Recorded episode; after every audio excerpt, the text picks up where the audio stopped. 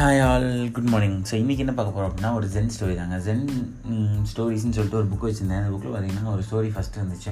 அந்த ஸ்டோரிஸை வந்து எனக்கு புரியவே இல்லை. அதை புரிஞ்சுக்கிட்டதுக்கப்புறம் இப்போ நான் அனுப்புகிறேன் என்ன அப்படின்னா வந்துட்டு ஒரு ஊரில் ஒரு மூணு பேர் இருக்காங்க. இப்போ பார்த்தாலும் வெட்டியாகவே சுற்றிட்டு இருக்கவங்க. ஒரு நாள் இவங்க மூணு பேரும் வாக்கிங் போகலாமேன்னு சொல்லி கொஞ்சம் தூரம் போயிட்டுருக்காங்க போகும்போது ஒரு பெரிய மலை மேலே உச்சியில் வந்து பார்த்தீங்கன்னா ஒருத்தர் நின்றுட்டுருக்காரு அவர் பார்த்தா ஜென் துறவி மாதிரி இருக்குது ஸோ இவங்க மூணு பேருக்குள்ள ஒரு டிஸ்கஷன் டேய் அவன் ஏறுறான் எதுக்கு நான் அங்கே வந்து நிற்கிறான் அப்படின்னோடனே ஒருத்தன் சொல்கிறான் அவன் வந்து யாரு கூட வந்திருப்பான் போல் ஸோ அதுக்காக காண போயிருப்பான்னு நினைக்கிறேன். அதனால் தேடிட்டு இருக்கான் அப்படின்னோடனே அப்படி யாரும் சுற்றி இல்லையே அப்படின்னு சொல்லிட்டு அப்படி இருந்திருந்தாங்கன்னா சுற்றி சுற்றி பார்த்துருப்பாங்களா? அந்த ஆள் பாட்டு சும்மா தான் நிற்கிறான் அப்படின்னு சொல்லுவோம் சரி அடுத்து ரெண்டாவது ஆள் சொன்னான் இல்லை இல்லை அவன் வந்து அவனோட மாடை காணப்பட்டிருப்பான் அதனால் மேலே இருந்து இப்படி பார்க்குறான். மாடு எங்கே தெரியுதா? அப்படின்னு சொல்லிட்டு அப்படின்னு சொல்லுவோம் நெக்ஸ்ட் வந்து பார்த்தீங்கன்னா மூணாவது சொல்கிறான் சேச்சா அப்படிலாம் இருக்காது. அவர் வந்து தியானம் பண்ணுறாரு இவங்களுக்குள்ள சண்டை வந்துச்சு. தியானம் பண்ணுறதுனா வீட்டிலே பண்ண வேண்டியதானே எதுக்கு மலை உச்சிக்கு போய் பண்ணணும் அப்படின்னு சொல்லிட்டு இதாகிடுச்சு சண்டை போடுறாங்க. சண்டை போட்டோன்னே செம்ம க்யூரியஸ் ஆகிட்டு சரி நம்ம மலையை போய் கேட்டுருவோம்னு சொல்லி மலை மேலே ஏறாங்க மலைன்றது பார்த்தீங்க அப்படின்னா கிட்டத்தட்ட ஒரு ஹாஃப் டே ஆகும் ஏறுறதுக்கு.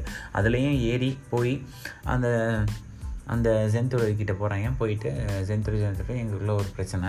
அதை நீங்கள் தான் தீர்த்துக்கணும் ஏன்னா அப்படின்னா நீங்கள் என்ன பண்ணுறீங்க உங்கள் ஃப்ரெண்டு வந்து மிஸ் பண்ணிட்டீங்க. அதனால் தேடிட்டு இருக்கீங்க தானே அப்படின்றான்.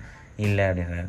இன்னொருத்தன் வந்து சொல்கிறான் இது நீங்கள் வந்துட்டு உங்கள் மாடை காணும் தானே தேடிட்டு இருக்கீங்க அப்படின்னோடனே இல்லை அப்படின்னு அப்போ நீங்கள் தியானம் தானே பண்ணிகிட்ருக்கீங்க அப்படின்னோடனே இல்லை முட்டாள்களே தியானம் பண்ணுறதுனா என் வீட்டிலே பண்ண மாட்டேனா அப்படின்னு கேட்குறான் ஃப்ரெண்டுக்காக வெயிட் பண்ணால் எனக்கு யாரும் கிடையாது நான் மட்டும்தான் எப்போவுமே அது மாதிரி மாடு வச்சுருக்கீங்க மாடு காணுமான்னு கேட்டதுக்கு மாடு நான் வச்சுக்கணும்னு சொல்ல எனக்கு எந்த பொருளும் சொந்தம் கிடையாது அப்படின்னு சொல்கிறேன் சரி இப்போ எதுக்கு நீங்கள் இதெல்லாம் தெரிஞ்சுக்கணும்னு நினைக்கிறீங்க அப்படின்னு கேட்டால் அதெல்லாம் தெரியாது.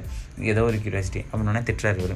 ஸோ எப்போவுமே நம்மளை பற்றி நம்ம தெரிஞ்சுக்கிறது தான் இருக்குது அடுத்தவங்க வந்து இதுவாக பண்ணுவாங்க. அடுத்தவங்க வந்து இப்படி தான் நினப்பாங்க. அடுத்தவங்க வந்து இப்படி தான் இருப்பாங்க அப்படின்னு சொல்லிட்டு நம்மளே நம்ம வந்து டிஃபைன் பண்ணிக்கிறது அப்படின்றது ஒரு கேவலமான விஷயம். அண்ட் நமக்கு தேவையில்லாத விஷயமும் கூட.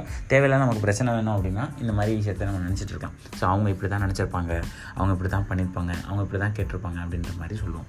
ஸோ எப்போவுமே நம்ம இப்படி தான் நினச்சிருப்போம் நம்ம இப்படி தான் சொல்லியிருப்போம் நம்ம இப்படி தான் கேட்டிருப்போம் நினச்சோம் அப்படின்னா நம்மளோட கோல் அண்ட் நம்ம ரிலேட்டடாக நம்ம போயிட்டே இருக்கலாம் மேலே.